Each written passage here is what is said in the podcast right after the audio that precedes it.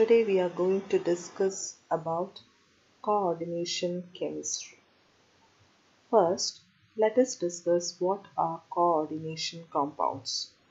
Coordination compounds are actually complex compounds. They belong to a special class of complex compounds in which two entities are there. One is metal atom or ligands which are bound to the second entity anions or neutral molecules. In modern terminology, these compounds are called coordination compounds. Coordination compounds are a type of addition compounds.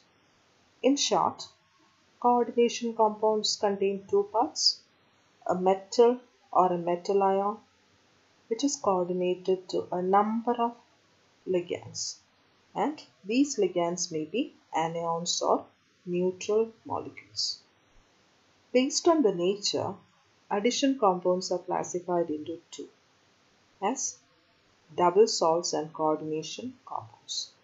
The definition for double salts is they exist only in solid state and dissociate into constituent species in their solution. Whereas coordination compounds they retain their identity in solid as well as in solution state. Double salts lose their identity in dissolved states, whereas coordination compounds do not lose their identity in dissolved states.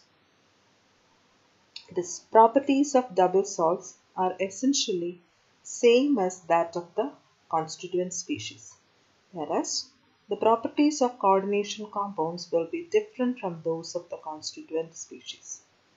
In double salts, the metal atom or ion exhibits normal valency, whereas in coordination compounds, the number of negative ions or molecules surrounding the central metal atom is beyond its normal valencies. Consider the examples of double salts and coordination compounds. An example of double salt is an aqueous solution of potassium. And example of coordination compound is potassium ferrocyanide.